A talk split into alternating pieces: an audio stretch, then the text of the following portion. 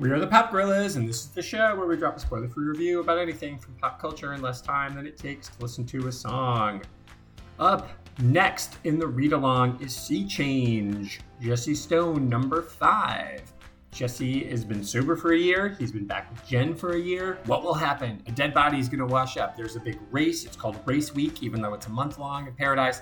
And they find a dead body, and it starts actually because you know Jesse Stone books written in third person, so we see the woman actually get killed right from the beginning. And then Jesse and Suitcase and Molly are most of the people who work on the case. Peter's involved a little. They have to figure it out. Rita shows back up. Rita was in the last book.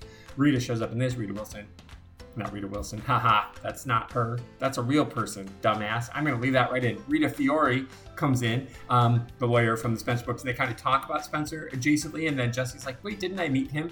So we finally are across that point when Jesse and Spencer and Hawk all met each other. And they talk about Hawk, and it's all good. It's all good.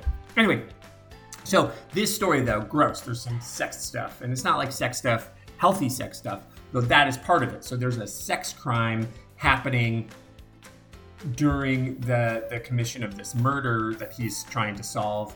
And he's then also struggling jesse's struggling with like how he is jealous of the other men that jen was with even though he wants to be with jen. And so he and Dix his his his therapist are working through some stuff. And and so there's so the the sex crime stuff is icky but it's also part of of and jesse thinks it's icky too obviously. Everybody fucking thinks it's icky because it's fucking gross.